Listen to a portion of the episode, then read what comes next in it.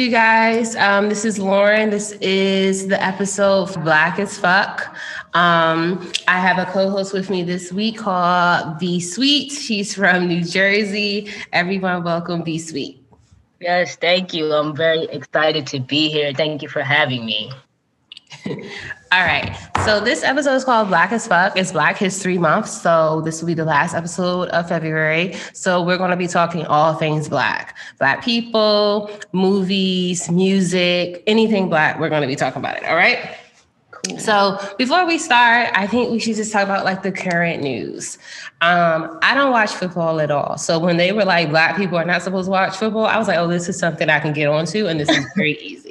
I don't understand it. I've probably been to three football games in my life, and it was just to say I was there. Um, but I don't know anything about football. But the Super Bowl was maybe what two weeks ago, mm-hmm. and what really pissed me off is that I saw like Diddy praising Tom Brady on Instagram. And I was like, this is the same man that openly voted for Trump, openly said that Biden didn't win the election um, and we should just wait to look at votes. And I'm like, do Black people be forgetting or do we have certain white people that we just forgive easily? I think it's the latter. and I think people separate sports and and politics um, I don't think Diddy was probably even thinking about the comments Tom Brady said. He was simply thinking about him being the oldest quarterback in the NFL and winning another championship. I don't think he factored in any of that stuff. Cause I was just like, I don't know much. I was like, I know Tom Brady used to pay for what the Patriots, correct? Mm-hmm. And he had multiple rings. And I was like, I guess he's a good football player, but I'm sorry. People that are openly voting for Trump, I know they don't, they secretly don't like me. That's how I felt. yeah, that part. yeah, I was just like, oh no, I can't forget. I was like, yeah, he might have won and all that. Fuck, it's just football. But I was just like, no. But even thinking about football, did you see when Jazmine Sullivan sung and then she had to sing with that white man? I missed that part. It gave me very much so take your little brother with you vibes. Really? Like I could do this on my own, but my mother wants me to take him with me. So let me right. just figure out a way to include him. Cause she totally could have held that down on her own. Like she yes. needed nobody. Yes, and I know like country singing is like a different craft, but it just didn't blend well. I was like, this is not the voice that you should be putting with Jazmine Sullivan. And right. it looked like he knew he was struggling. Like, I'm gonna give it my all, but I'm no match. And if you're if he's being real with himself, then yeah, absolutely, he knew he was struggling singing next to Jazmine Sullivan. so I think I was just like, okay, this is what we're doing with Black people. We're putting Black people in these spaces, but white people have to be there with them. We can't right. let white people think that we're not giving them a shine. But Jazmine Sullivan and her sounded really good. Really I've seen some clips from that, and yeah, they definitely did their thing together. But I'm not gonna um, lie, if we're talking about black as fuck, I have yet to see anyone do it as well as Whitney. Oh, I don't think we will. I don't think we will. I was like, oh, this is cute and all, but this ain't no Whitney and the windbreaker uh right tracksuit. I don't in, in the headband. I don't think yes. anybody's gonna touch that ever. Every year I reshare that video of like the black men watching her sing and their reaction. I repost that every year because I was like, that's the commentary all of us were having. Right. all right. that was such a good moment for the culture. Yeah. It was amazing. Rest in peace, Whitney. Mm, rest, in peace, Nippy. Okay. So I don't know if you know, maybe you listen. I don't follow the shade room or anything because it gives me anxiety.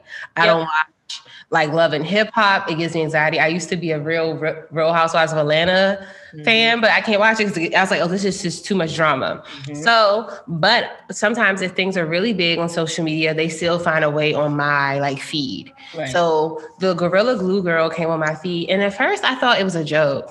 I was Me like, too. can't nobody be this stupid. sentiments exactly.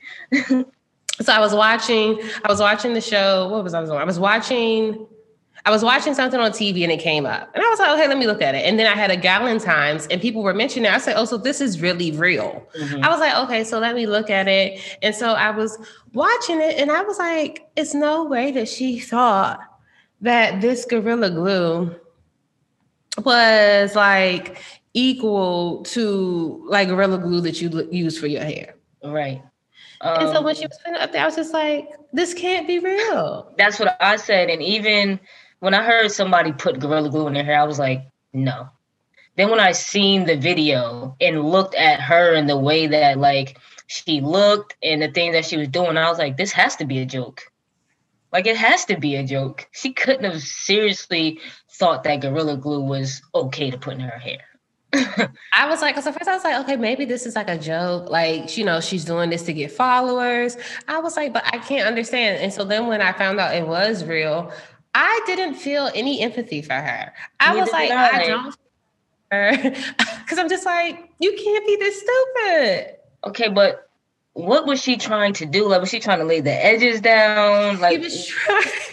she was trying to get like a slick down ponytail, and so she had ran out of like I guess jam or whatever she used. So she didn't see like the gorilla jam. So she got uh-huh. gorilla glue. I don't even understand how I don't even see these things sold in the same store. Yeah. So like I don't understand. And so she put it in her hair and then she was like, "Oh, it was holding it down, but now I can't get it off." And I was just like, "Ma'am, this is the type of glue that holds wood together. Yeah. What did you think it was going to do for your hair?" oh my god. Yeah, no, but I didn't feel any empathy for her either. And people were saying the argument like, well, Gorilla Glue knows that black women put glue in their hair and da da da. They should have been more specific. And I was just like, no, no, no, we're not gonna shame Gorilla Glue right now.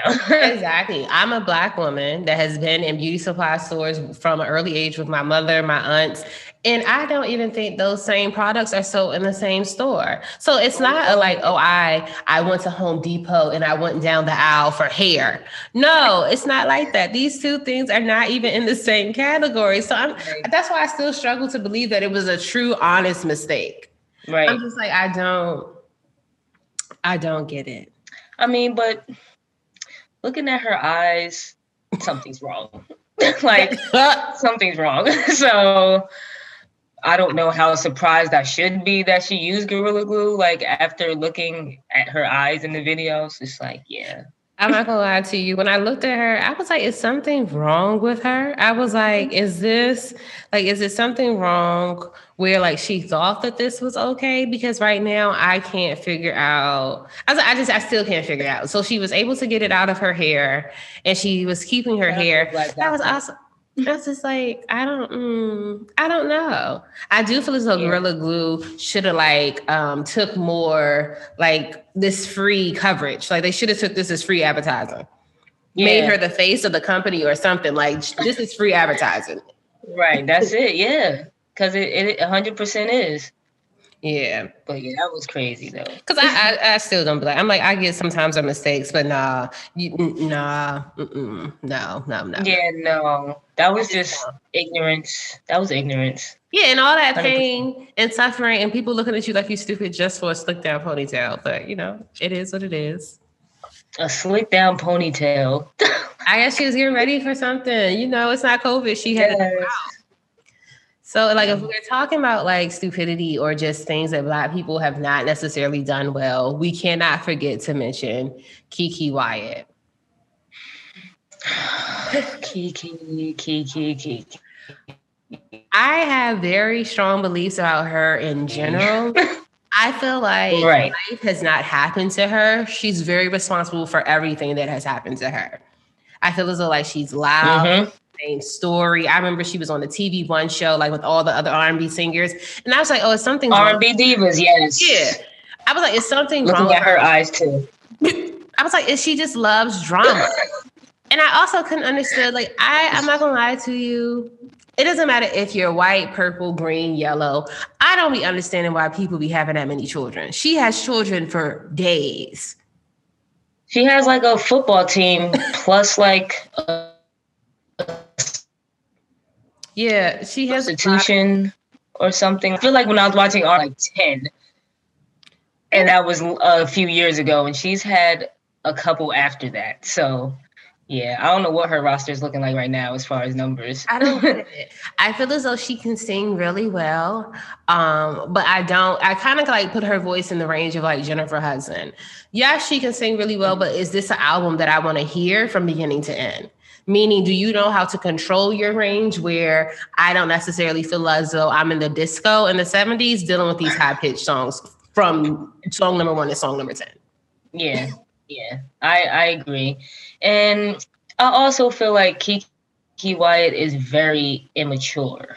Mm-hmm. Like with her little snarky comments. Like I watched the the video where she said um her comments. What's the guy? Milan?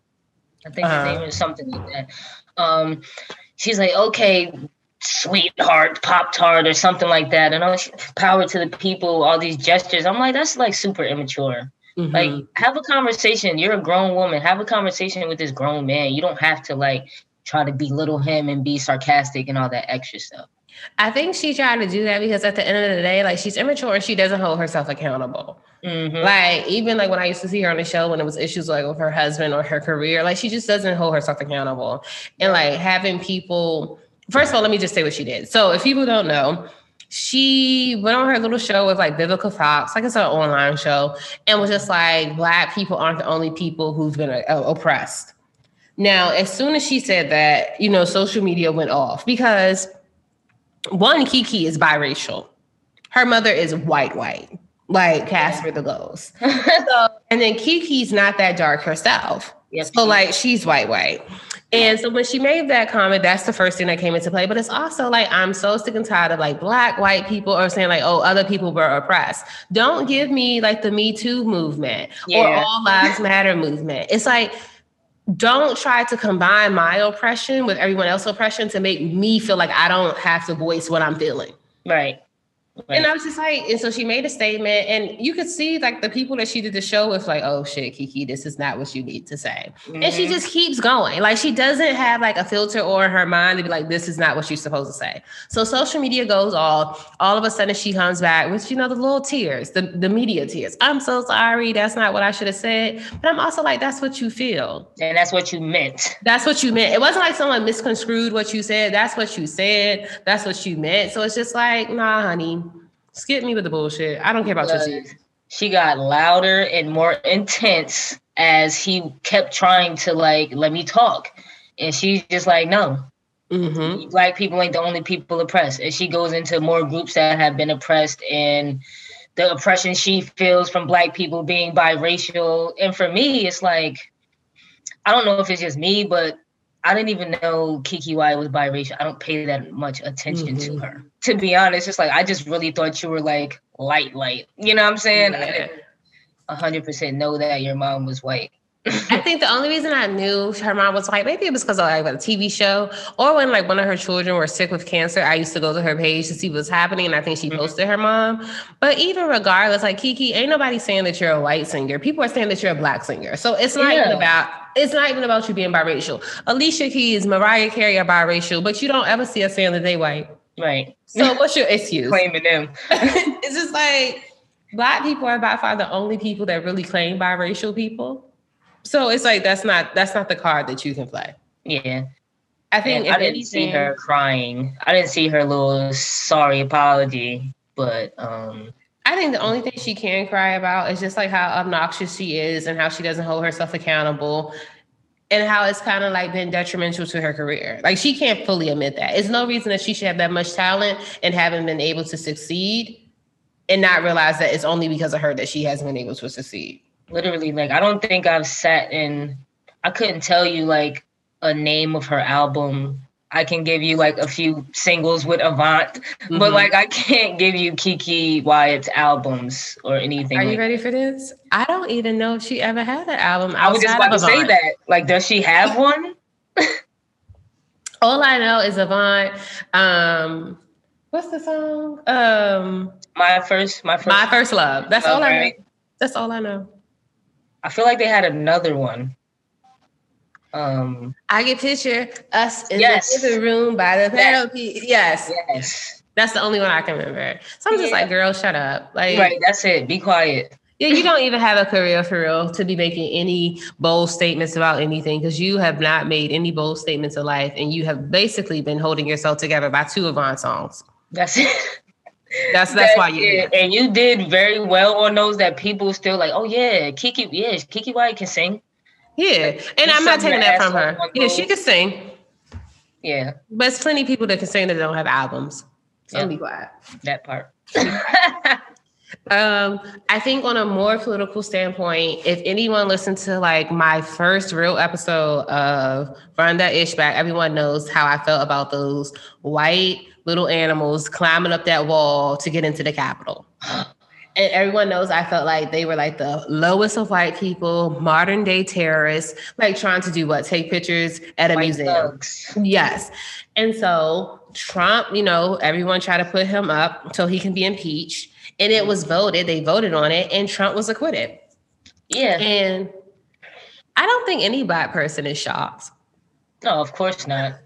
I'm not shocked but what gets me is just like, what do you have to do as Trump to be like, yeah, this crosses the line? Right. I mean, I don't know. Cause he's done it. He, I mean, being like with the whole sexual comments and grab her by the you know what, that uh-huh. history. You know, he's rubbing elbows, best friends with Jeffrey Epstein all of this is before he even got into office. So it's like, how did we even get here? You know what I'm saying? And then it's just a shit show the past four years. Exactly. And like, I'm just also like, this is how I'm like, he wasn't impeached. So this means I really do believe that he's going to run again.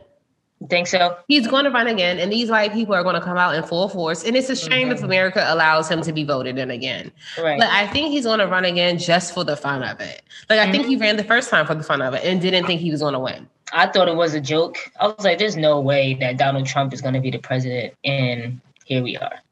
But I also think it's like the political system like really sucks because black people can be having less than a dime bag on them and get three to five years. This man literally rallied up his um his boys to come to the White House to do all of these things. Basically, went a lot on live TV, told them to keep going and nothing happens. Mm-hmm. So like I'm like, does he have to say, all crackers, please meet me at the Capitol at 1 p.m. and terrorize the place? Like, what does he have to say for us to be like, yeah, he he started a riot?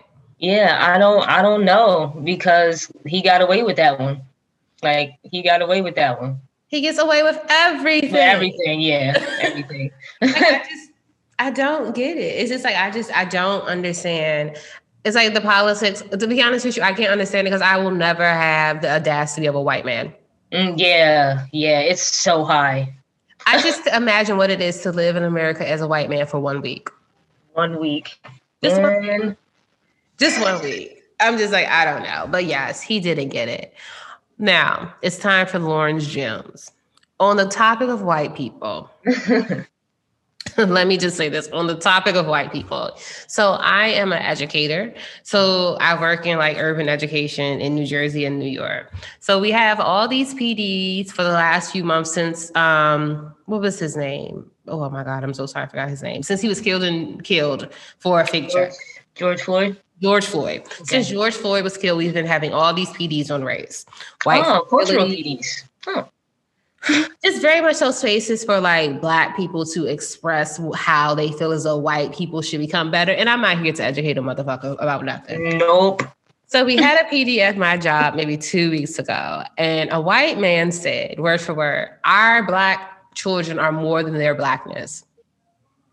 And the PD went silent Mm-hmm. And when I say silent, I mean silent. Nobody was in the chat. No one said anything. All the faces on the screen were like looking up at things like, I know this motherfucker did not. And so I naturally in PDs have the urge to be like the good person, like, okay, Lauren, be quiet. Just yeah. Quiet. And then other person like, set this motherfucker off. Mm-hmm. And so I let a few other people talk. And I was just like, that's not what we gonna do. We're mm-hmm. and, and because I was like, people say, oh, that takes bravery. It does not take bravery to speak ignorance. Yeah. It takes audacity. Yeah. Because if I was to ever say that Jews are so much more than the Holocaust, I would be in an HR meeting at the moment. Absolutely. Quick. And I'm not in the mood of really like making excuses for white people anymore or understanding their intent because I'm just like, this is what you said.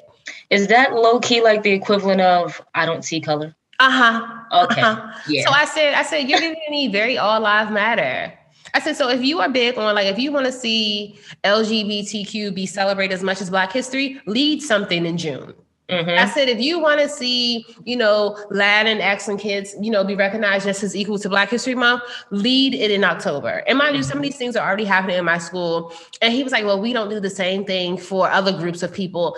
And I'm just like, that's not what we're going to do here. I said, because not mm-hmm. any other month have you mentioned this, but you choose to say this on Black History Month, and it's mm-hmm. problematic. And I think my gem is here. White people, be careful what you say in professional developments. Mm-hmm. Um, do not look for people to be like, oh, it took courage to say that. It doesn't take courage to say a damn thing. Right. It, you need to be very intentional about what you say because I am more appreciative of you just shutting the fuck up than anything ignorant. Because now I'm looking at you like forever. Yes. Yeah, period. I'm looking at you crazy now. And then what I what gets me about white people, they want to follow up an email to share their true intent. Oh, I'm an ally. No, you're not. I don't know for who, but not for me. Right. And don't email me to relieve your guilt. I'm not here to do that. You can take it up with Jesus because I have nothing it. to give. That's it. Because I'm like, oh, this so is what much. you did, and this is how it landed on me. Period. Mm-mm. And that's it. Yeah, and I just be like, I like I sometimes I, back to like audacity. I just feel like I could never say half of the damn things that mm black white people say about black people in professional settings. If I were black to say it about white people, nope, because they're not built that way. Problem. And yeah, it, they're not. They are totally not it's just like, why are you asking me and PD to talk about race? I'm not racist, so I can't tell you about it. Black people have never been, um, can never be racist because we have never had control over another group of people. So if you want to have PDs about racism, take all these white people in a room and talk to them. Tell the black people that we're free for the afternoon because right, I'm tired of being in these sessions about racism, and I'm just like, I'm the one that's oppressed. You yes. wouldn't ask someone that has been robbed why they were robbed. Right. like, I'm just over it. I'm just like, white people, we want you to speak up, but don't say no stupid shit. Don't say stupid shit. Don't just be talking just to talk. Mm-hmm. Like, don't, you know what I'm saying? Don't talk just, you don't have, just be quiet. You don't have to say anything. I feel like when we, like MPDs, they feel like they have to talk. I do. That's a that's a good thought. Because maybe they don't want to come across as racist by being silent, but right. then when they say something, it's just like, yeah, you should have been quiet. You should have been quiet. You were better off just being quiet. Maybe someone should write a book about that. Yeah. Not white fragility, but also like, oh, what to do in um, meeting spaces with your whiteness. I don't know. I just that's I a good title. I like it. I think another gem, and maybe you have this experience. I am noticing in life that I am somewhat outgrowing certain friendships. And it's not bad energy. It's not like I hate you. It's not like you've done anything to me. And it's not even like I wouldn't speak to you in public. It's not like that energy anymore at this age. It's more so like, oh, we're not serving each other anymore. Right. Like I'm on this lane, you're on that lane. And each of these lanes work best for us, but they don't meet up again. Mm-hmm. And I think sometimes as a adults, it sometimes comes around that like we want to hold on to things a little longer because like of the memories. But I think I'm at the point in life where I'm just like, do I have more memories with these people than I have current mm-hmm. like experiences? And yeah. so I'm kind of at the point where I'm just like, yeah, it's no bad blood, but I don't think like we're the same anymore. Yeah, I'm definitely um and I turned 30 um last year. Mm-hmm. So my friend told me like, yo, once you turn 30, one of my coworkers actually, she told me like, once you turn 30, like your eyes are just gonna open. I feel like that's exactly what happened. Like I just started seeing things a little different, um, thinking about things different, wanting different things, and people that are kind of not on that same type of time. I'm like, yeah, nah. You know, like mm-hmm. if you're not concerned about things that are going on with black people in, in the community and things don't bother you it's like i don't really think i can i can deal with you because those are things that are really important to me. Yeah it's like if you don't care about them then that's a that's so it's kind of an issue for me. Um but yeah i've definitely separated and fell back from people that i've known since i was like seven I don't have those long friendships. Maybe it's something wrong with me. I don't really talk to anyone like on a like on a weekly, a monthly from my childhood. And maybe it's because I didn't go. So I went to elementary school, went to a different middle school, and then went to a different high school. So it wasn't like I kept going to like the same schools. Yeah. Um, and it was just like I don't have those things. So like I might see people I went to high school with when I'm back home in DC, and it's good love. But yeah. I wouldn't say that we're friends because we don't right. talk to each other outside of like me regularly just seeing you in passing. Mm-hmm. Um, I think with my college friends, some of us, I'm just like it's kind of like a transactional experience when you need something, you hit me up, mm-hmm. or when we're about to meet up for like homecoming or something, you hit me up because like you might want to get somewhere to stay together. But on the most part, when it comes to like supporting each other on a regular, it doesn't happen. Yeah. And I think when I, I was talking to some of my friends at my Valentine's, and I was just like, yeah, like I don't think my friends are mandated to support my podcast. Mm-hmm. And they were like, yes, they are. And I was like, no, they just not, they're not mandated. And they was like, yes, they are. They was like, even if they don't listen, they could repost. Um, yeah. It's those little things. And I was just like, in my mind, I was like, in the past, I have made mistakes of thinking that my friends were mandated to do those things and it hasn't gone well. So I think it's like a form of protection. I've kind of been like, okay, I don't have to expect these things from people. But I think, honestly, if you're not really doing simple things to like respect or show support, I think it's also another sign that we're outgrowing each other. Yeah, I mean, I feel like that's I feel like your your friends are right. They they are because that's part of being a friend, supporting your friend. You know what I'm saying? Like you said, they not they don't necessarily have to listen every week the minute you post it, but like a repo that costs nothing. That takes nothing from your day. You know what I'm saying? Two seconds on Instagram, just put that put it up, and that's it. That's some type of support. Like if you're not doing it, I feel like that's kind of you're just brushing brushing my shit off. Like it don't mm-hmm. it don't matter. Yeah. I mean, like when I think of my friendships, because I have a a different experience than you. So where I grew up in Long Branch is one middle school, one high school. Um, so I've known I've went to school with people, kids that have our moms have grown up together. Oh, you know what I'm saying? So I've known friends since kindergarten that I still have, and like they show up. Any place that I've been that my life has taken me, they've made sure they've shown up for me. You know what I'm saying? Whether it's different states, graduations, all of that. So yeah. That's really good. I think I think I admire people that have those things. I think some of my things was like I grew up in DC, but mm-hmm. ne- neither one of my parents are from DC. Mm-hmm. My father's from North Carolina, my mother's from Virginia. So like our immediate family, like so I might have had some uncles or something that lived in the area, but for most part of my family, they lived in North Carolina or Virginia. Mm-hmm. So like the friends that my parents made were like friends they made once they moved there and kept over time. But a lot of my parents' friends are a lot older than me. So maybe that's why. I don't know. But yeah, it's just like, yeah, I'd be like, oh, people used to have friends from high school. Oh, you're really good friends. Maybe sometimes I'd be like, maybe I'm not as good. Back in the day, I used to be very much so canceled. Like, yeah. oh, I don't like you did this. Oh, fuck you. Mm-mm. delete, delete, delete. I'm not talking to you no more. That's how I used to be. But I try not to be like that no more because, you know, I'm about to hit 30 and you don't really need new friends after 30.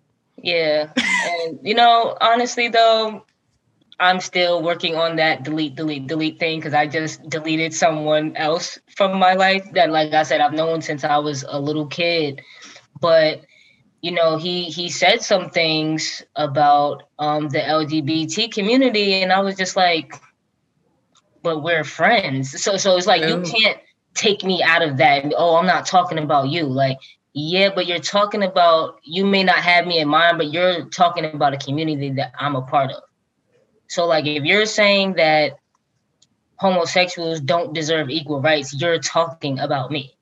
That is true. That you know what I'm saying? And if that's how you feel, it's like we can't be friends. Yeah, no bad love. This just not working for me. Yeah, we can't be friends. That's it. okay. So. I agree. I agree.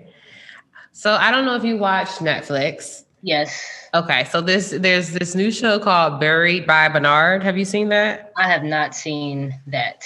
So it's this new show called Buried by Bernard, like in Nashville, Tennessee. Like this black family owned a funeral home. Mm-hmm. Now, mind you, if you haven't seen it, you should watch it because the grandmother is funny as fuck. Like says whatever she wants to say, even to like the cameraman while they're like filming. Yeah. Um, so it's funny. So one of the episodes, like she was telling, saying her granddaughters were lazy and like she had to do all this back in the day. Mm-hmm. And she was like, oh, since they didn't have to experience that, they're not really hardworking.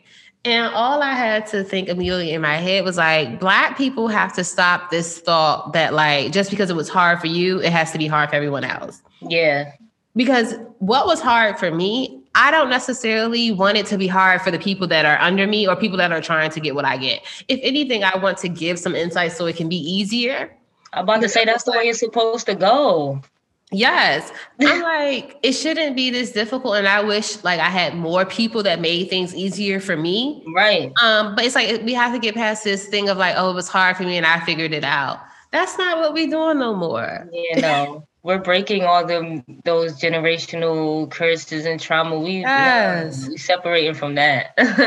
it's just like I was just like, if you get in a position of power you should be able to like one reach back to help someone else get up and if you can help someone help someone yeah like if you can make something easier for someone do it takes nothing from you nothing. just do it and i think like we got to stop making people think like it's a rite of passage like no that's not yeah. what we do no more. you gotta go. You gotta break your back to yeah. get to it. Nah, nah. And I think like we just have to get like that as a community, even when it's like with small things. Like I'm to the point where like people, I'm not gonna lie to you, back in the day when people like, oh, where did you get that from?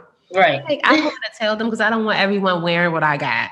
Mm-hmm. And my mm-hmm. mother sat me down one day and she was just like, Well, people could get what you have, Lauren, but they can't wear it or do it the way that you do. I'm about to say they can't rock it like you, yes. Yeah. And so she was like, Don't feel like you can't share things with people. She was like, Now, if you notice and it's the same person over and over again, okay.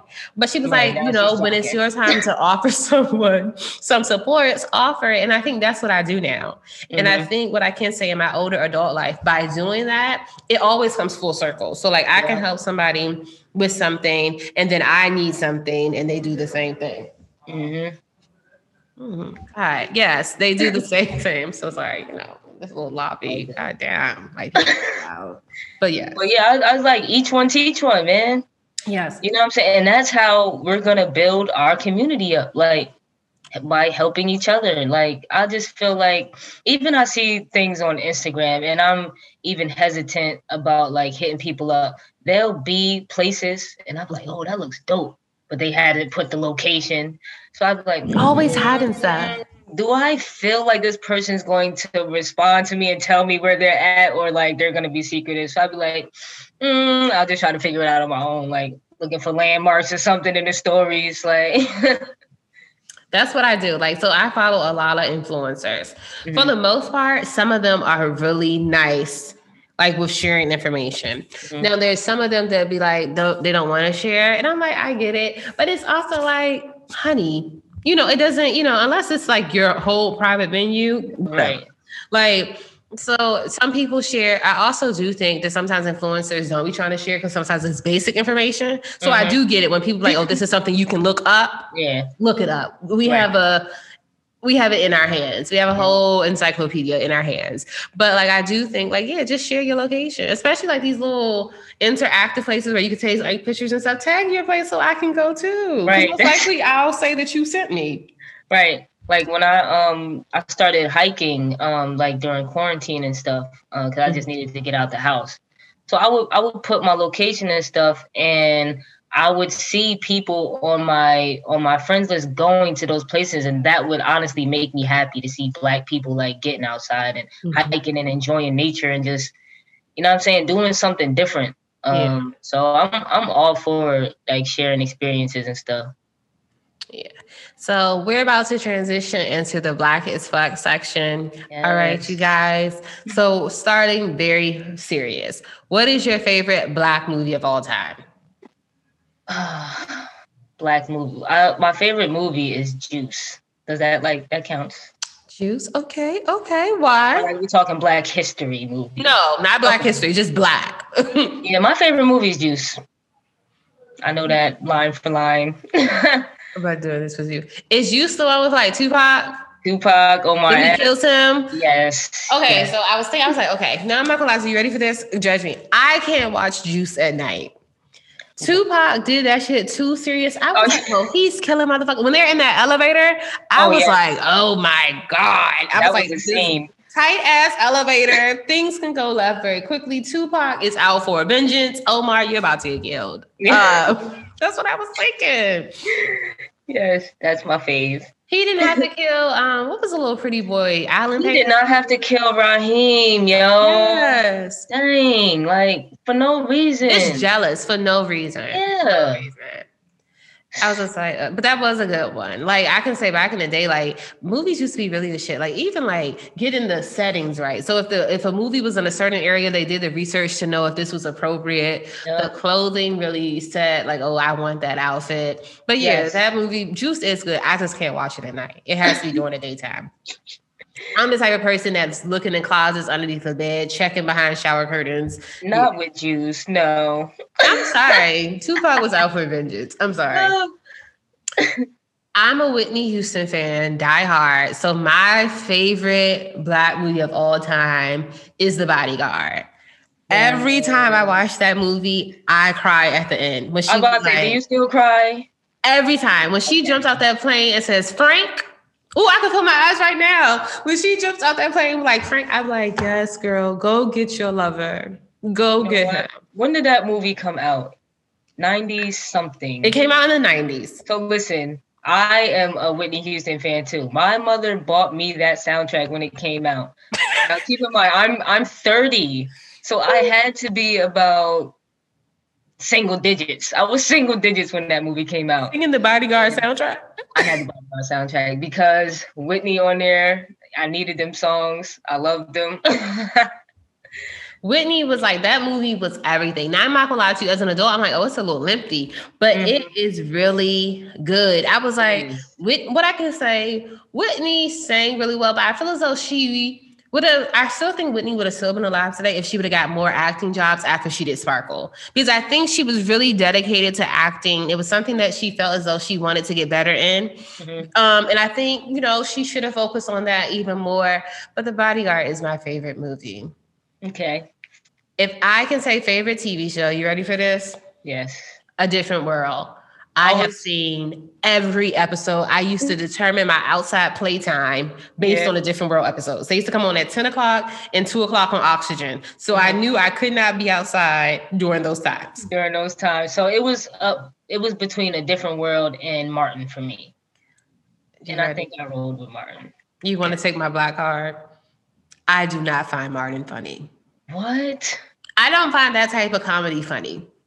What? I watch Martin literally every morning, like while I'm getting ready for work, like a little kid. Getting ready for school, I'm watching Martin, just laughing.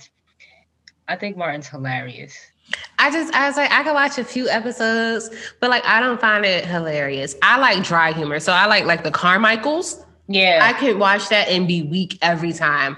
But like Martin, I was like he's just too silly. I also didn't like how how he used to go in on um Pam when Pam looked way better than Gina. I yo, I yeah, I'm gonna say this. Pam was probably like I had a crush on Pam when I was a little kid because Pam was fire. Like Mhm. Pam's hair was always laid, The nice outfits. the nice outfits, the chocolate skin. I loved when she sang because her Yeah. voice was way more like soulful than Gina's. I love Pam. I think it really shows how like in the 90s there was still a lot of like dark skin shaming. oh yeah, Because absolutely. What happened on Martin when it came to between him and Pam could never work on TV today. Yeah, Instagram and Twitter would eat his ass alive. for sure. um, but I think it was a good banter that she always held her own. Yep, Yeah, I do. Yep. Um, so yeah, I love a different world because oh, yeah, I was like, I want to go to college. I, both of my parents went to HBCUs, but I knew I wanted to go to HBCU after a different world. I was like, oh, I want to find me a Whitley Dwayne vibe. I want to go like live in a dorm. I love a different world. I keep wishing that Debbie Allen like makes a new one with Zendaya being Whitley and Dwayne's daughter, That'd be lit. but they just That would because Zendaya don't miss for real. I was just like, I was like, this would be perfect. And then they came out with Grownish, and I was like, Grownish is cool, but this ain't a black vibe because I didn't have that type of money in college. It don't make sense to me. Nope. nope. I was poor. I had was work like, study. yeah. Like we were sharing noodles. It wasn't no getting a whole house off campus. ravioli types. Yeah. No, Yeah. Couldn't relate. What is your favorite era of music? 90s hip hop, man. 90s rap. 90s and R&B too. I am very much so bad boy. That era.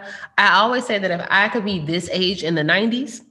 Oh, yes. This age in the 90s. Yes. It always seemed like better than any other era to me. I didn't want the 80s because crack was ra- raging. Right, right. I don't know. You know, I'm a Pisces. They say we're addicted. I don't know where I would have been. but the 90s, like when I think of the like living single vibes, that's what I wanted. Even the the, the in the brownstone clothes that they wore, the gear, all of that, man. Like yeah. the 90s is what made like Nautica and Tommy what they are because mm-hmm. of because of the rappers rocking it. Or even like these bigger brands, like even Prada doing this nylon now, that mm-hmm. goes back to the 90s. Like even like, you know, what's his name? Um the man that did the Gucci stuff, him getting his credit now, it goes back to 90s. Misa, like uh, Diddy's ex-girlfriend, that all that goes back to the 90s. And I think the thing is like the 90s is one era that continues to resurface. It really does. Like it just continues to resurface. Now, it might not always be all of it at one time, but you can pick out anything in 2021 and be like, oh, that came from the 90s, or this was done in the 90s. I like people get in my car. My one friend gets in my car oh, I don't want to hear this. All you do is listen to this old rap. I'm like, well, like, I don't know. Cause this is this is what I'm into. yeah. 90s, I'm stuck there.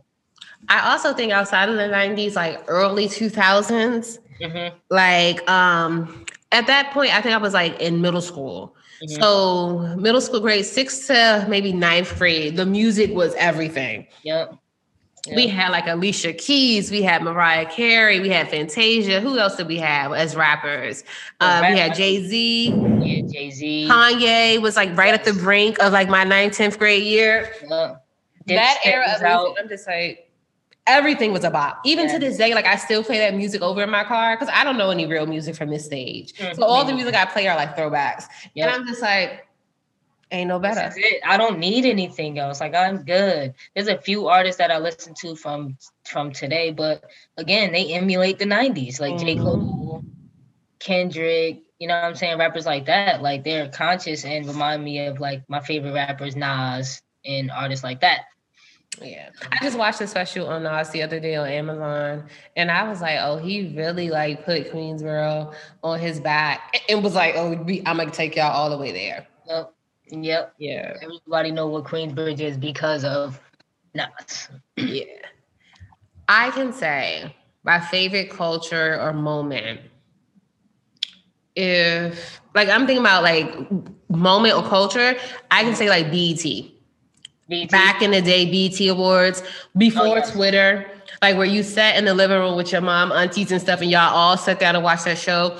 I can say in specifics, Mo'Nique being the host. Mm-hmm. Then like she dressed up like Beyonce, and then the whole oh, and did that thing. Yes, yes, yes. Mo'Nique used to hold that shit down, and I kind of miss that. Like BET Awards don't have that same impact anymore because celebrities don't come. Yeah, yeah. But BET Awards used to really be the shit. I wasn't even thinking like that. So what I thought about was like I guess a moment, and I was thinking Issa Rae. I'm rooting for everybody black. I was like, yes. that was a good moment for the culture. Like that was a good one. That was because I like Issa Rae is just like she's at the point in her career like I don't need to like filter myself. I've already got where I need to go. So yes, and I think that was a real one. And when yes. Wale put it back in his song, yes. I was like, yeah. It ended up on shirts. I was like, yes. Yeah, I think that was it. Like I think that was it. I think another culture moment is when I think about Rick James on the BET Awards when the woman didn't know who he was.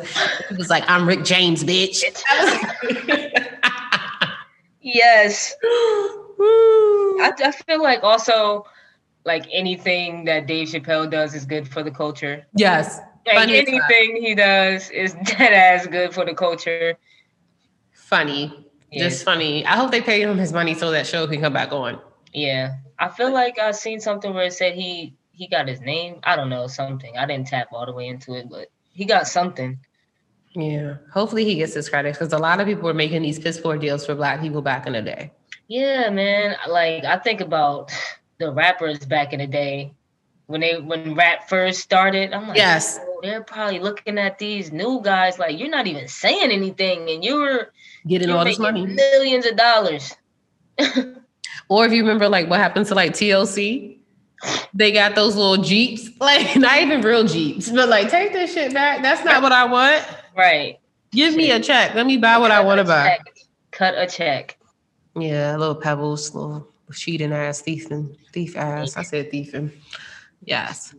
So I don't think we can talk about black culture without talking about black movies. So when I chose these black movies, I was like, these like the movies that I used to see on UPN on Friday nights. Mm-hmm. If people remember that, UPN WB, they used to play yep. movies on Fridays nights. So if you think about black culture, especially our age group, I think the first movie that comes to mind is Love and Basketball. Mm-hmm.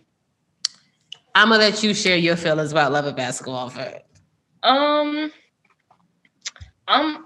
This is probably like a super unpopular opinion, but it's like not one of my favorites.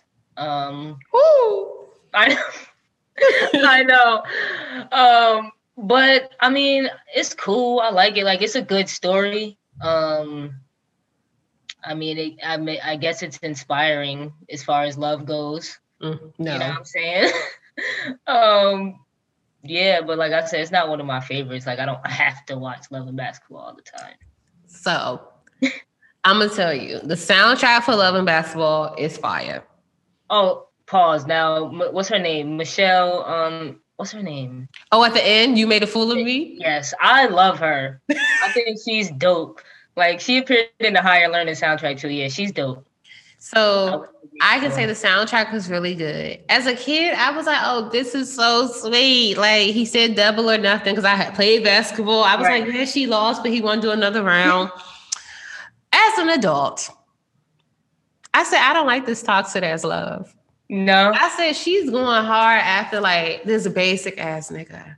Okay, yeah. He wanted her to break curfew so she couldn't play. Right. But he would have never done that shit for her. He would have never done it. And never. he didn't have to do it because he was a man and who his father was. Mm-hmm.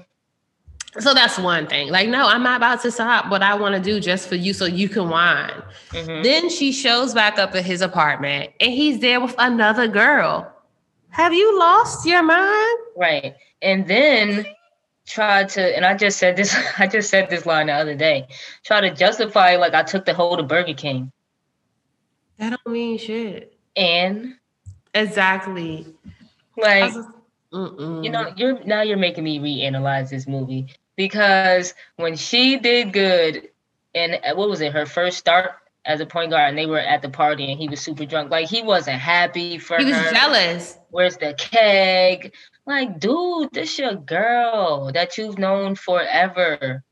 Is this mm, it was just piss poor. Yeah. I also think the way Monica was talking to her mother, like, oh, you didn't do this, you didn't stand up. Bitch, it's not your place. You ain't never been married. Like you have never been married. Like, mm-hmm. and I think the thing is girls glamorize their fathers, but I think like you have never been married. You don't know what this marriage is. You don't even understand how much of a, of a privilege it is to come home every day to a goddamn meal. Cause I was coming home making me some noodles until my brother came home to make dinner. Period. like I was just like, Monica, like you're so judgmental because like you didn't get to have your little dream. Mm-hmm. You didn't get to get that dusty ass nigga you shouldn't have invited for. You knock on his window the day before his wedding. I kind of felt bad for Tyra. Mm-hmm. You knock on his door and basically telling him, I'm going to play you for your heart. When is he going to pursue you with the same energy? With the same energy, because girl, he was letting you go. He was finna marry her. Like, I was just like, I just don't get it. But I could talk all day. I was like, I'm gonna talk all day. I think if we can talk next, I think the best man what I can mm-hmm. say about the best man, this woman saying this might be problematic.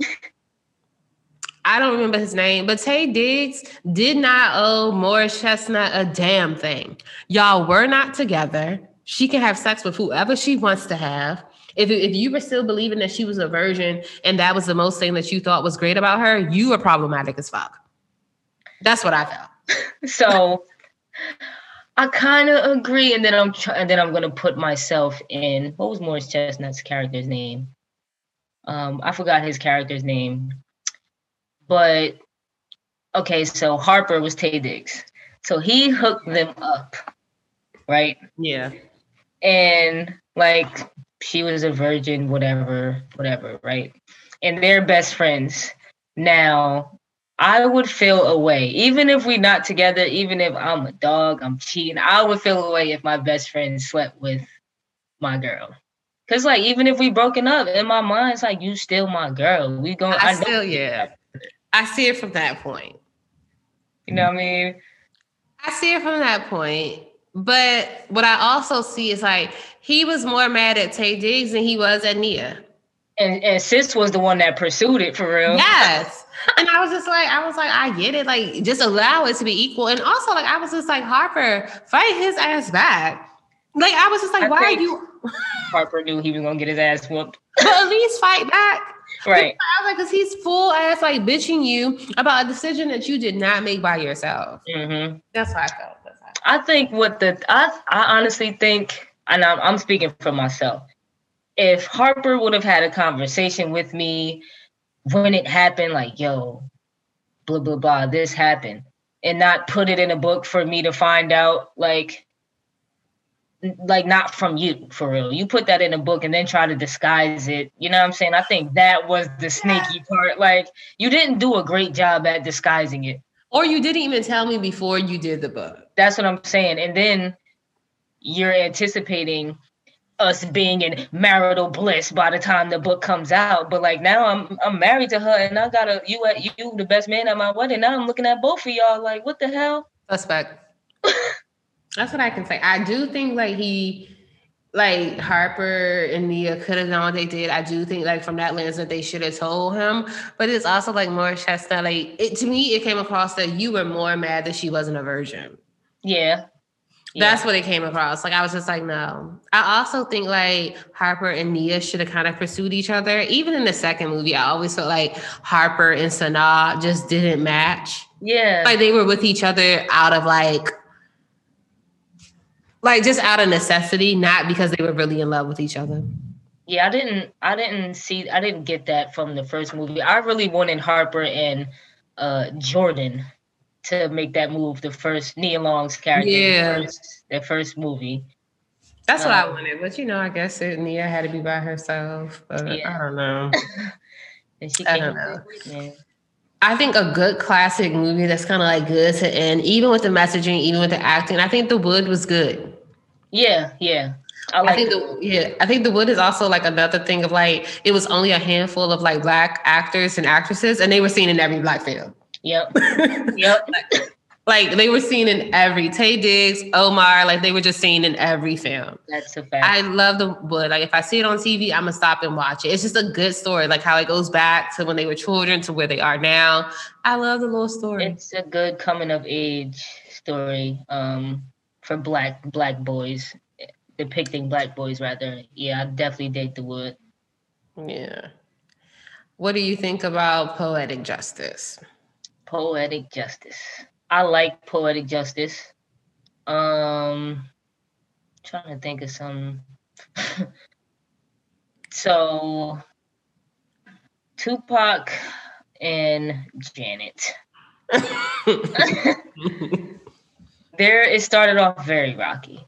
Very rocky. He came in too strong for a woman that was that strong. Yes, yes. Um, and I don't, I don't know. She didn't. I don't feel like she had to be. She was very. I feel like she was very like angry in the beginning. She had some things going on with herself. She just saw her boyfriend get killed. You're right. Yeah, you're right. You're right. Okay, I, I, I didn't I forgot all about that the beginning part. Yeah, yes. I think that's the thing. Like she was dealing with real ass trauma. Yes, she absolutely was. Um, being in LA, that happens too often. Um, we've seen that a bunch of times in the movies back in the '90s. Movies in LA, like it was crazy. It was crazy. It was like, oh, this is the life. Don't come here with no bullshit. Right. Um, but yeah, okay. So she she had a reason to be angry. I think what I think about um, Poetic Justice is outside the movie is how she mandated that he take an HIV test before they did the movie. Yeah. I was like, oh, Janet ain't playing no games. I was like, were they really having real sex? Because that's I what like, I was saying. Like, girl, that's what I was saying. I was like, maybe they had real sex because she wasn't playing any games. But I really don't think that was Janet because I think Janet was out here in these streets too with the DeBarges and but Bobby. I think that was her father. I think that was her father. Yes. Janet was out here. Janet was out here. And the DeBarges was, well, we all know about the DeBarges. Yes. so yeah, that might have been Joe.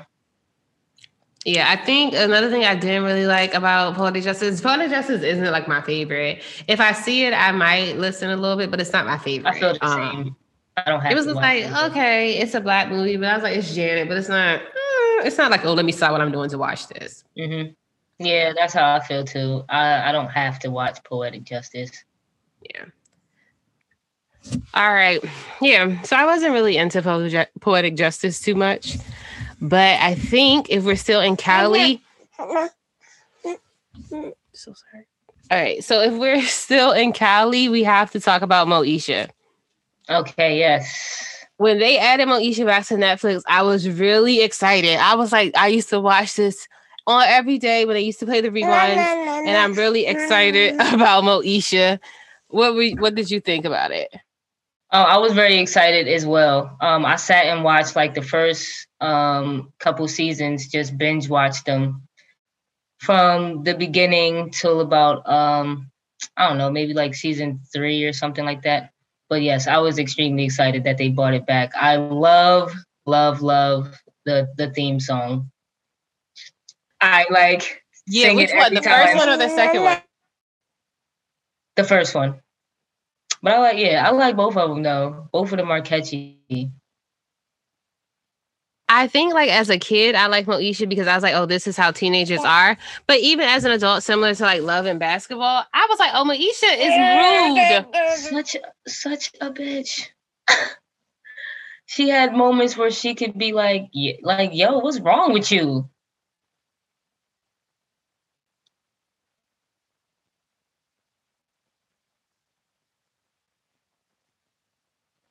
Yes. I was just like, I used to be like, oh, Moesha, you're rude, you're rude as fuck to Kim. Fat shaming again. I was like, yep. she's not even that big. She's just short. That's what I said. I was like, Kim was really pretty. I also didn't like how stupid she had to play. Yeah. Um, I also felt like she was rude to um D. Mm-hmm. I was she like, was. D is really nice to you, trying to be committed to being your little stepmother, and you just raggedy. She was kind of rude. To, I feel like she was rude to everybody though. She was rude to Hakeem. Very entitled. DC. yeah, I think she was just really entitled. Very. I think like I could even think back like to the time when like um D found out like she was taking birth control. Mm-hmm. And D was like, I'm not going to say anything. So D was really trying to play that role of like a good stepmother with like right. understanding that like Frank was heavy strict. Mm-hmm. And like Moesha, like just never appreciated the effort D was making to like mm-hmm. make things cool with them. She always took it as like, oh yeah, you're not my mother. I'm like, right about now, don't nobody want to really be your mother, Moesha. Right. I think uh, was was it the episode when D's niece came and like got Moesha together? Like, yeah, really good aunt. Like, she's a good person, and a good person to have on your team. Yeah, I also felt like Moesha had a lot of drama with bringing Ray back, Ray J, and come mm-hmm. out that's Frank's son, yep. raised by his sister. I was like, oh, this is some different level type right. of shit right here. this is incest. Yeah, that, that um, was deep. That was I was just like, oh, this is a little uh interesting to me. And I had to watch it a few times because I was like, is the lady really his mm-hmm, sister? Right. I was like, oh, this is not making sense to me. So was it that wasn't his sister? Okay. So I have to go back and watch it. Oh no, I don't know. I gotta go watch I gotta go back and watch it too. Cause I know it was like Aunt Sandy right. or something. So I was like, is that really his aunt? I was like, it didn't make sense to me. So Aunt Sandy was his mother and Uncle Frank was his father. Yeah. And I was like, oh, this is a big blow. I was like, oh, D, I will be getting my shit. Packing suitcases. I was like, this is a one time Moesha where you could be looking at him real sideways. Mm-hmm. Cause I also felt like Frank was just an asshole. He was. He was. He was, and he was very like, very just high strung on like do what I say types. He was like a helicopter yeah. parent.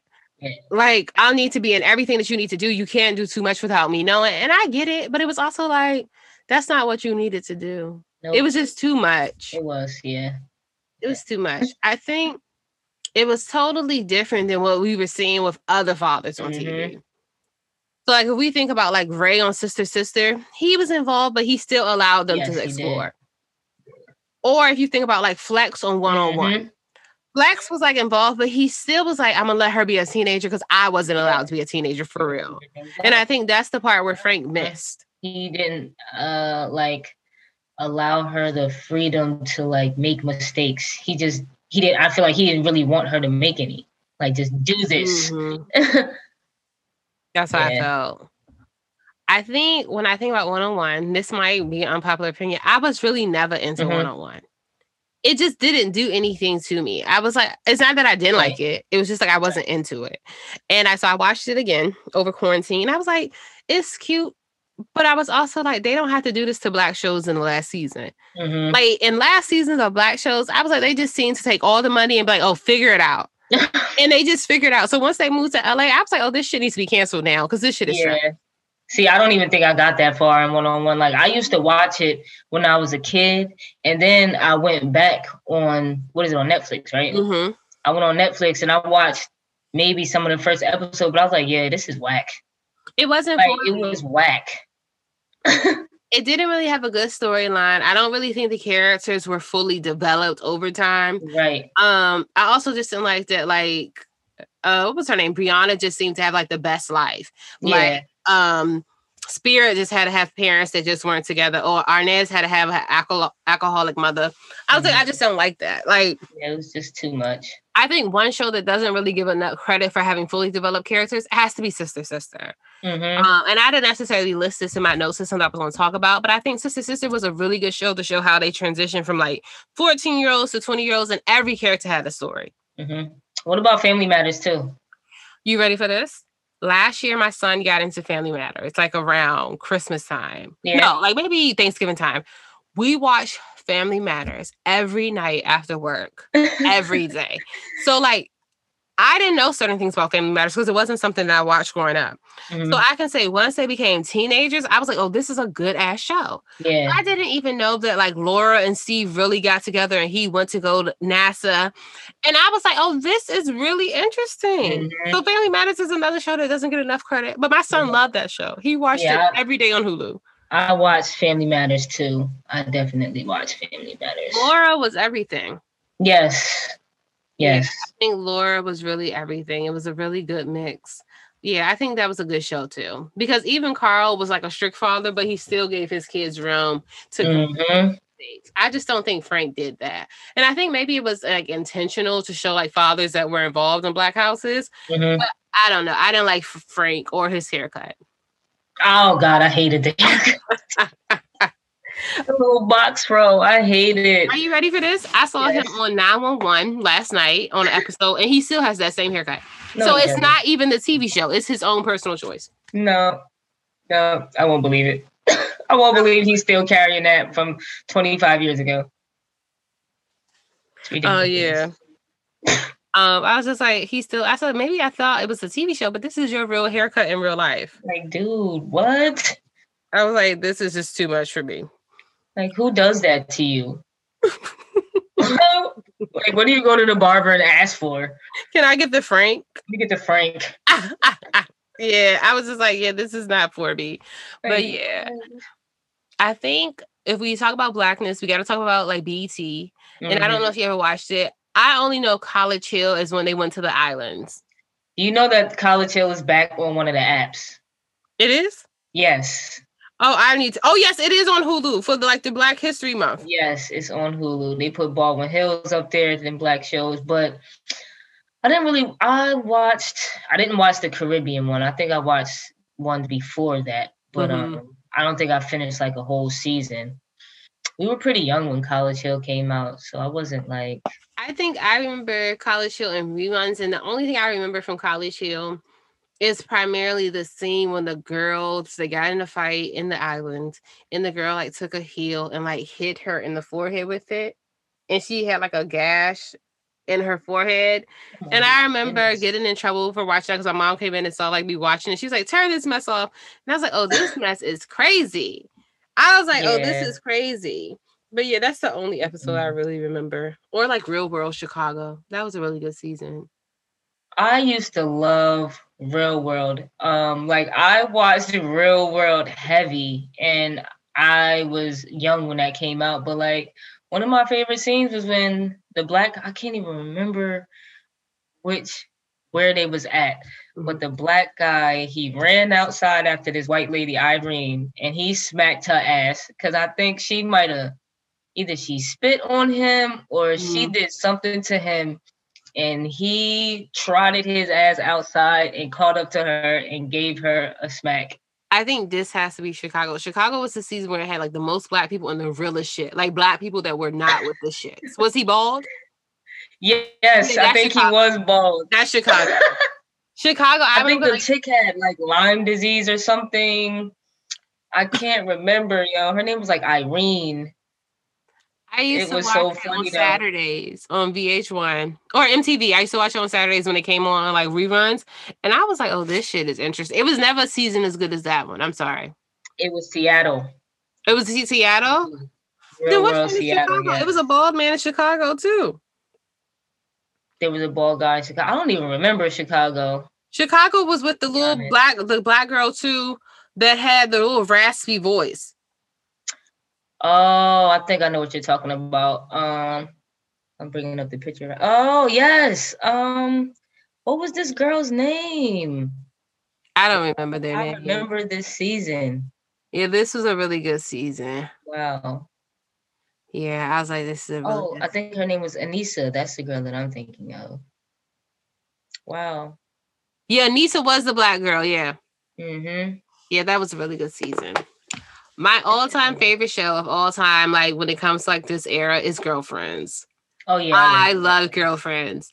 I have it on DVD. Mm-hmm. So when mm-hmm. it came out on Netflix, I was like, oh, this don't really do nothing for me. I already have it on DVD, but I still watched it. and I watched it with Ebony because she hadn't seen it before. And growing up, I was like, I really like Tony. I was like, Joan has a few issues. Mm-hmm. But as an adult, I can see pieces of them in like every woman. Mm-hmm. I was like, I feel like Tony was like insecure and used her materials to like assert herself, but she also had the confidence of knowing what she was worth and like I'm not chasing no man. All right. I think Joan was a very pick me, pick me girl. Like she had already always moved in spaces with her intelligence, but it hadn't really gotten her anywhere in work because she didn't have no personality. But it also didn't work in relationships because it's just like, you ready for this? This three month rule is heavy like man shit. Mm-hmm. Like the whole belief that a woman has to wait three months to have sex, it's just like that's something that a man created. Have yeah. sex whenever you want to have sex. Have yeah, it as frequently or far in between as you want. Right. And so her three month rule, I was like, Joan, honey, I don't know what you got down there, but listen, let me go for three months. Yeah, I was like, because ain't no man, like literally, and I, I I see the whole Steve Harvey, oh, if it's worth it, fuck that. I don't why. I was like, I just, I don't know if you telling Lori to wait three months. I'm about to say, is is Lori waiting three months? Girl. Yeah, I think Maya was the realest of them all. Whether it came across as ghetto oh, or hard, yeah. I think Maya was the realest. Hundred percent. I think a lot of them like treated her like badly because she didn't come from like the same background as them. Lynn she had no shame in that. She owned that. Yeah. And she was really trying to get a better life for her and her son. I was really yeah. happy when she got back with um what's his name? God damn, the husband. Jabari was the son, right? Jabari was the son. So when she finally got back with the husband, Darnell. uh, Darnell, yeah, I was like, I was like, yes. But then when she started having those abortion, those miscarriages, I was yeah. like, um, Lynn, I was just like, get yourself together. Like always, I don't know if you thought people used to think Lynn was Lisa Bonet.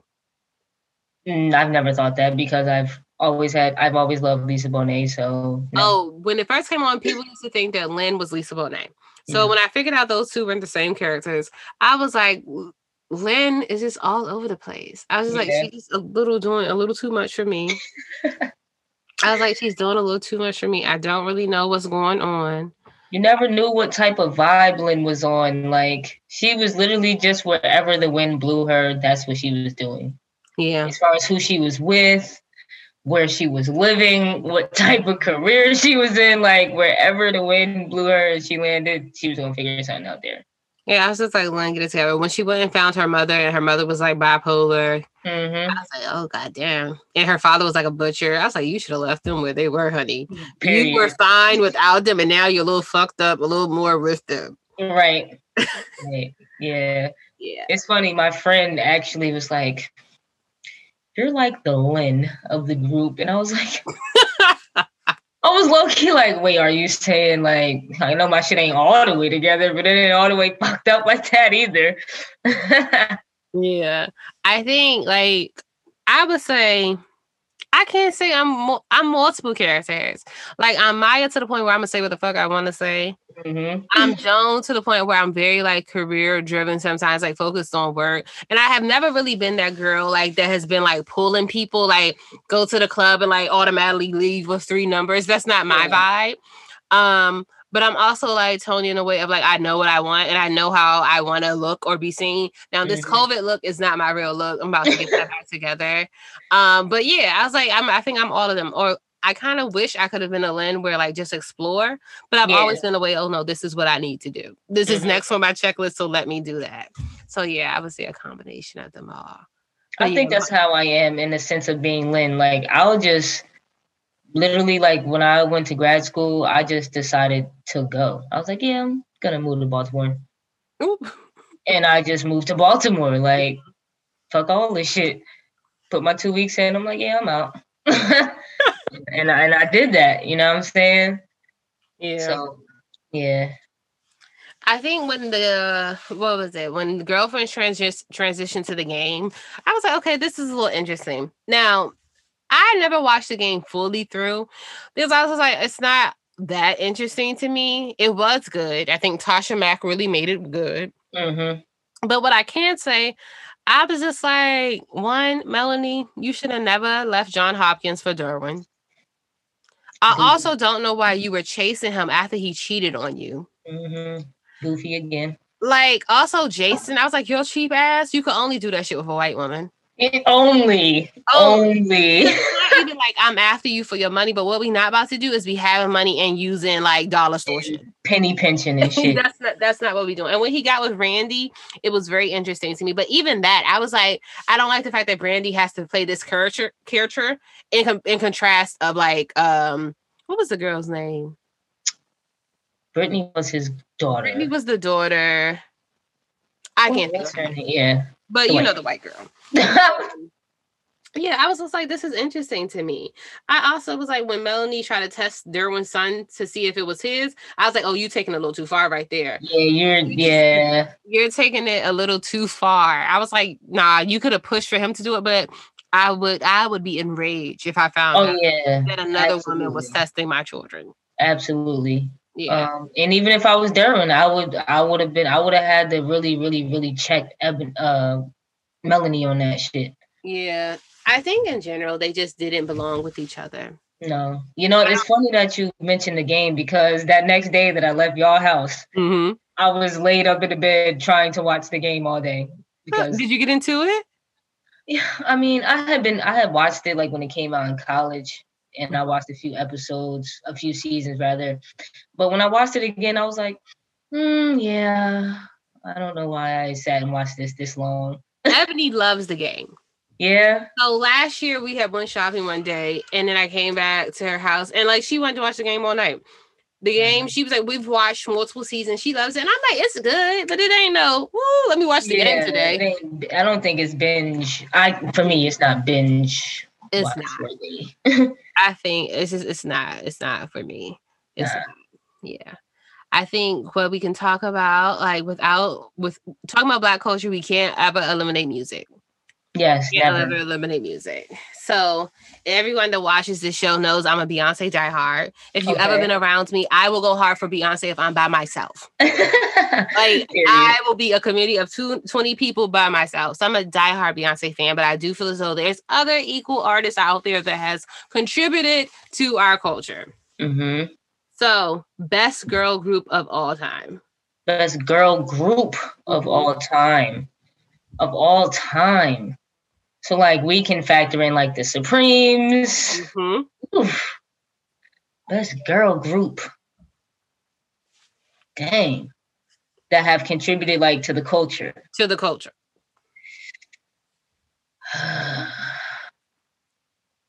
That's tough. It is a tough one. Cause I'm thinking like when I think of girl groups, you know, you think of like SWV and things like that, but what have they contributed other than music? I don't necessarily think SW SWV is a group.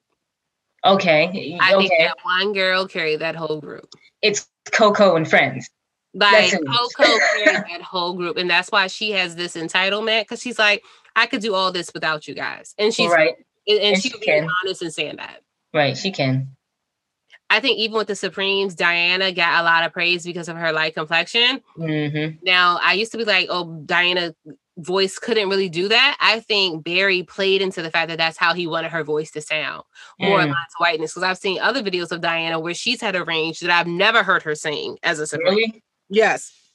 I got to get into that. He was in some little movie I saw with like Lionel Richie. I maybe I can send it to you. It's on Instagram. I saved it, and like she was singing, singing, and I was like, not Lionel, Li- Little Richard and Lionel Richie, and I was mm-hmm. like, oh, she's singing, singing. I was like, I've never heard her sing like this city in my life. Right. I've yeah, I've never heard her go black. yeah. So I was like, I think a group that I can say. I can't necessarily name one group, but if I had to put my groups in order, I think um I like Total. Oh yeah, I loved Bad Boys. They have those little bops where they they did a good mix of like the little R and B, but also including art, um hip hop. I like that. And they are from Jersey, so oh, I didn't yes. know that. I they from Newark. Yeah. Oh, Newark stand up. Yes. um, I think I couldn't mention girls groups without Destiny Child. Yes. Destiny yes. Child was like my childhood. Mm-hmm. What I can say is people. Another thing, Beyonce, they be giving Beyonce praise, but like Kelly and Michelle can sing. Yeah, yeah, Kelly can sing for sure. People don't know that most of Beyonce's background singing on her albums is Kelly. Mm-hmm. So people don't know that Michelle um, can lead a very good praise and worship on a Sunday morning. like Michelle's voice on, it was on the album where there was only their heads. She has a song. Yeah, that um, what was it? I'm, yeah, I know what album you're talking she about. comes in on that verse, and I'm just like, oh, Destiny Fulfilled. She comes yes. in on some song. My phone just died, and I'm like, oh, Michelle is here to play no game. She brings that song all the way through. Michelle, was she on Cater to You, right? She was on Cater to You too. Yeah. yeah. I think Michelle can really sing. I just think she just never had the coordination. I could think about Michelle when she's on the beat on 106 & Park. 106 and they kept singing. Oh I was like, God damn. You know, they could have Beyonce gave her a little look like get the fuck up got, and get together. Like, God damn. But I think Destiny Child is a really good group. I also think like we can't not mention the Supremes because if mm-hmm. it wasn't for them, it wouldn't be room for these people. Right. But another group that I think is really good and like my church fruits, Clark Sisters. Okay, so I've never gotten into them. Oh, from voices to production to final pieces. Those Clark sisters right there, Mattie Moss Clark. I don't know what she was doing up in that Detroit house, but those voices. Getting them together. What about En Vogue? En Vogue is good too. I be forgetting about them sometime. En Vogue had a really good voice too, and they knew how to really sing well with each other, mm-hmm. where everyone had an equal. Yes, shine. yes, I agree. Yeah, I think they're one of the best groups to say where everyone had an equal shine. Mm-hmm. That's what I can. Yeah, I dig En Vogue. Yeah. I think if we think about like boy groups, I am uh Jodeci. Yes, Jodeci. But more so K-Ci and JoJo. Yeah. But Jodeci. but you know what? I feel like we can't say that. Everybody be saying that, right? Because they them two are in the spotlight. But my man, um, not da- DeVante, that's his name. He mm-hmm. produced all of that. He well, there you behind go. All of that. So like he's he's the man for real. Okay, I'll give it to that. I think another best boy group is that like we can't say without B2K. Okay, yes, B2K. B2K. I bought their I bought their first album. What B2K was, was really good for their time. Yes. They were really good for their time. But also as listening as an adult, Omarion really carried them and they need to give him a little more roses than they do. Absolutely. give them absolutely. Yeah. Now like I put I put groups like Jodeci, of course, trumps H Town, but like when I think of like Jodeci, I think of H Town and mm-hmm. um, what was the other group intro from the nineties. Who's intro? I don't know them. They were a, they were a group, an R and B group. Um, what they did, they did they remixed "Ribbon in the Sky." Oh, okay. And they killed that. But it, again, it was like one dude kind of carrying the group. Um. Oh, we can't also forget like Boyz II Men. Boyz II Men, yes. Or um New Edition. New Edition. Can yes. you stand the rain? Um, I'm sorry. Um, people can get Bobby, but he had no room to play with Johnny Gill. Nah. DC's yeah, finest. Johnny held that song. I know he's from DC. Yes, he is. Okay. What he, about um mm, yes. What about 112? They're not one of my favorites at all. Like I don't even if I hear Cupid, like honestly, unpopular opinion, I turn. Yes, I only know like a few songs by 112, so it's not really a group that I would really be like, no. Jagged Edge was a lot when I was a kid. Like they uh was it Peaches and Cream? Was that them? That's 112. Oh, that's 112. Then okay, yeah. Peaches and Cream. But yeah. Yeah. Jagged Edges. Uh, let's get let's get married. Yeah, let's get married. So yeah, I think we had a lot of male groups. I think the good thing about our male groups is that like they had maybe two singers within the group that could really sing. Mm-hmm. Two that could really sing. Yeah. yeah. Or what about Gerald Levert, Keith Sweat, and oh yeah, what was it? LG L was Johnny, was it Johnny Gill too? Was it? It was Johnny Gill, Keith Sweat, and Levert. Oh, yeah, yeah, yeah. Oh, was it Levert? Yeah, I think it was him. Yeah, KLG. Yep. Yeah, that was a um that was a good that was a good group because they really can sing. And you know, genuine yes. Tyrese and them try to remake that, but you know, yeah. Tyrese, I don't like him at all. I just don't like Tyrese. I definitely, Tyrese Tyrese really pissed me off when he first came out on that bus with that piercing. I didn't like it. I didn't like it not one bit. I think he's just a broken man. Yeah, hundred percent. I think he's just a broken man.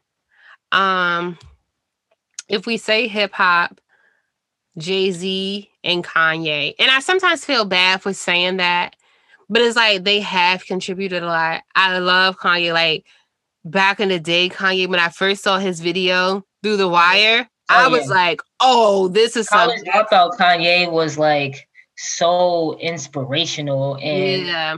he was everything or like even my dark, twisted, beautiful. Oh yeah, that album right there. I was like, even like uh producing wise, I said this sound is everything. You can't take that away from Kanye. Is nutty the none of nutty shit that he be doing. You can't take away his away. his musical genius. You know who I feel so doesn't get enough credit? People be loving Biggie, but everything Biggie did for the most part should be giving roses to Mase. Mm. He wrote a lot of his songs, and people don't know that. Yeah. And you know, did he want to give Mase his money? Mason Betha. Yeah. I was like, Mase. I was like, no. Um, who else did I really like?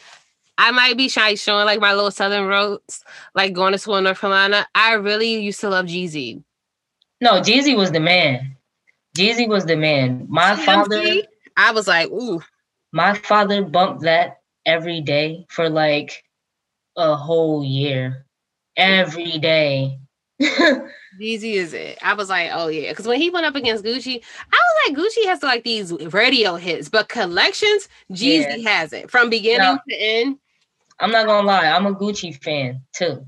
I am a Gucci fan. So like I was rooting for Gucci for the uh during the battle, you know what I mean? But during the battle, he was just too aggressive. Like, sit down, relax. Well, I, I heard the backstory. Maybe he was. i am about to say, I know there was some street shit with them yeah, too. I like, I get it, but I was like, also like, you could be a grown man. If you wanted to be yeah. like that, you didn't have to show up to this space like that. Mm-hmm.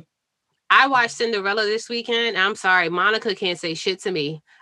She could not ever say shit to me about Brandy in general, but I said, Monica, Brandy was Cinderella holding it on her own. See, I was just like, that's not what we're gonna do. Like, I'm sorry, Monica, I love your little radio hits, but as a voice, because I've heard Brandy sing live, and many mm-hmm. people can't transition from studio to live. That right. voice sounds even better live.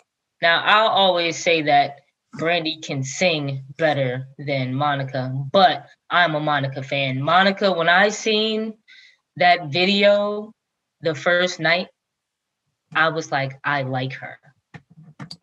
I like do like I Monica though. Crush on Monica, like.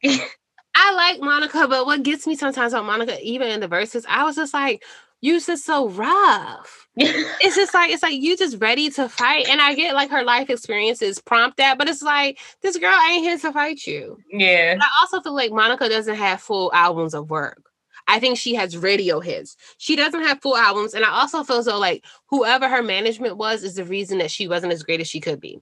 Because one thing about Sonja Norwood, she gonna make yeah. that money. Yeah, for sure. And I don't think Monica had that same level of team. Now, her first album was Fire, Monica's. Mm-hmm. I think that may be the only album that I've listened to. Yeah, I used to listen to the other one where um, A Dozen Roses was on it. Mm-hmm. Um, I used to listen to that one and then also Still Standing, and mm-hmm. they were good, but a lot of the songs started to sound just the same. Yeah, and I think like she just haven't had a really good producing. I also think like it's something wrong with Monica in general when it comes to like all these men that she keep getting with. and I know as a woman I shouldn't say that, but I just think maybe it's her.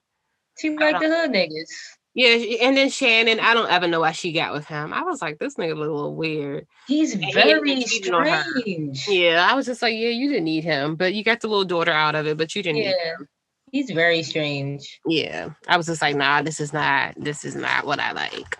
I don't. Maybe she was trying to go for like the not so bad boy image. Yeah, because she did have the bad boy. Because you remember the boyfriend killed himself in front of her. Right. And then yeah. she was with what Rocko? What was his name? Well, before then, it was C Murder. Yep. And now she's with him full like going hard for him. I also what I did not like about Monica is like when she kind of like insinuated that no one has been working hard for his case. And I'm like, mm-hmm. nah, I doubt um uh Romeo and uh what's his name? Um but Master P have Master not P. been trying to support him. I was like, you can't say stuff like that, Monica, because I haven't seen you mention this nigga's name since Kim Kardashian pursued him. For real. And I went to New Orleans in 2018 and randomly there was somebody spray painted on the wall support C murder. So C murder is still alive and well out there in, yeah. in New Orleans. They have not forgotten about C murder. They're very loyal in New Orleans because you know yes. they don't have much great that you know right. surviving there is a really a uh, struggle. Yes. But yes. yes. Or even we forgot to mention Lil Wayne. The Carter three, undefeated. You don't like Lil Wayne? Fuck Weezy. Well, I do say fuck him because of his Trump shit, but the Carter Three is no, about. Speaking musically, yes, yes. Musically, the Carter yes. Three. If we can forgive Kanye and still talk about his music, but the Carter Three is it. Yeah, no, he, Wayne is um he's gonna go down as one of the goats for rap for sure. Yeah. Um. Yeah, but I just think he needs to let shit. go that those dreads. He needs to let them go. He does. He looks like he just looks ooh, mm, and the drugs. I'm just like, honey, you might need to get into something. Yeah. I don't know. yeah. Um yeah, I fuck with his music though. Yeah. He's he's important. I think lastly, like to wrap up the episode, we kind of talked about BET Awards earlier. I wish they would bring them back and like celebrities will come. Mm-hmm because we supposedly not supposed to fuck with the Grammys anymore. So just go back to right. black people. You know, bring back the Source Awards. How about that? Let's just go all the way back. Nah, Let's just go all the way back, back, in black. Ain't nobody bring the Source Awards after um little West Side versus uh-huh. East Side. My yeah. thing when I remember about the Source Awards is when Outkast was like the South got something to say. I yeah. Like, yes. Yeah, maybe so. But I think like we need to bring back something that's for black folk that's done really well mm-hmm. and it's celebrated really well. It's produced really well. Like money isn't a, like an object, right. and like black people will come. And it's just done with intention to celebrate black people. Like yeah. no other shit. Just pure celebration of black greatness in no cheesy I mean? way. Yeah, no. Yeah, I oh. think that that's something great. But we can't talk about BET without talking about six o'clock Monday through Friday, top 10 videos of all time. Yes, yes. 106 & Park.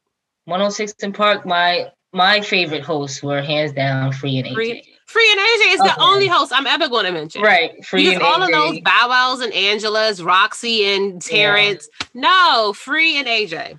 Freestyle Friday. They had the best Freestyle Friday uh, competitors on there, contestants on there. It was just a vibe. Like you think back, we seen Aaliyah sitting on that couch. Mm-hmm. You know what I mean? To seeing um, her pass away and being like at the number one for weeks. Right, right. Um, Yeah, 106 & Park was definitely, definitely big for the culture. I used to love coming in and watching 106 & Park. Because like in DC, it used to be like Tigger in the basement, like at five o'clock, and then six o'clock it was um 106 & Park. And what I be telling people is that we've kind of reached this phase where we don't have music videos anymore. Music videos used That's to really tell I stories. Said. I yo, when I'm going through Apple Music and I'm looking at song, I'm like, whoa, there's a video to this. There's a video to this. But they don't really be videos no more. Videos used to tell whole story. They did. Now they like even how how I discovered a lot of the music that I like. I don't know if you remember the show, but artists used to come on this show and they used to give out their top 25 um like favorite songs. It was called like something top 25. Mm-hmm. But like they would show 25 videos in, in Oh yeah, I remember that. Yeah, and that's how I discovered a lot of the music that I like. And all the videos and the visuals matched with the song. Now it's just flashy stuff and I don't like it. I don't or, like it. You remember like around like one and two o'clock during the day, they would just play nothing but music videos. Yeah.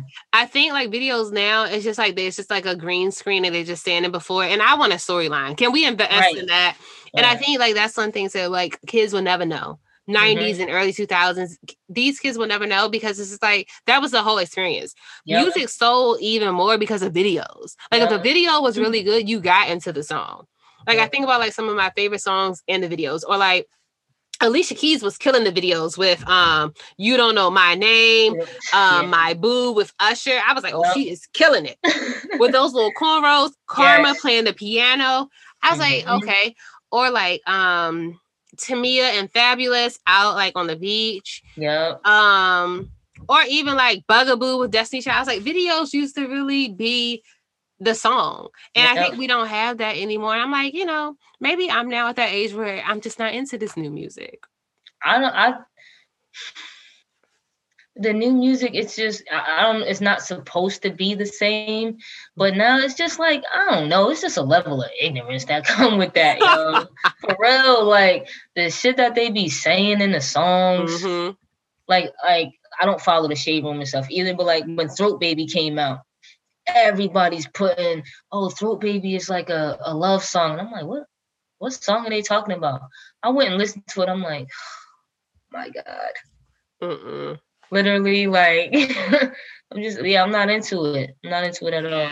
I think it's just a different era. But what I can say is that, like, you know, Black excellence is still happening every day. mm-hmm. If people haven't seen it, go watch the Black, um, the the Messiah and the Judas and the Messiah.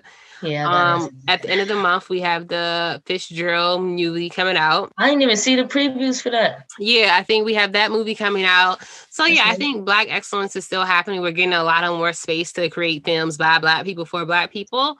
Mm-hmm. But you know, Black History Month is not only 28 days. I am Black, the Black, the Blackly Black, 365.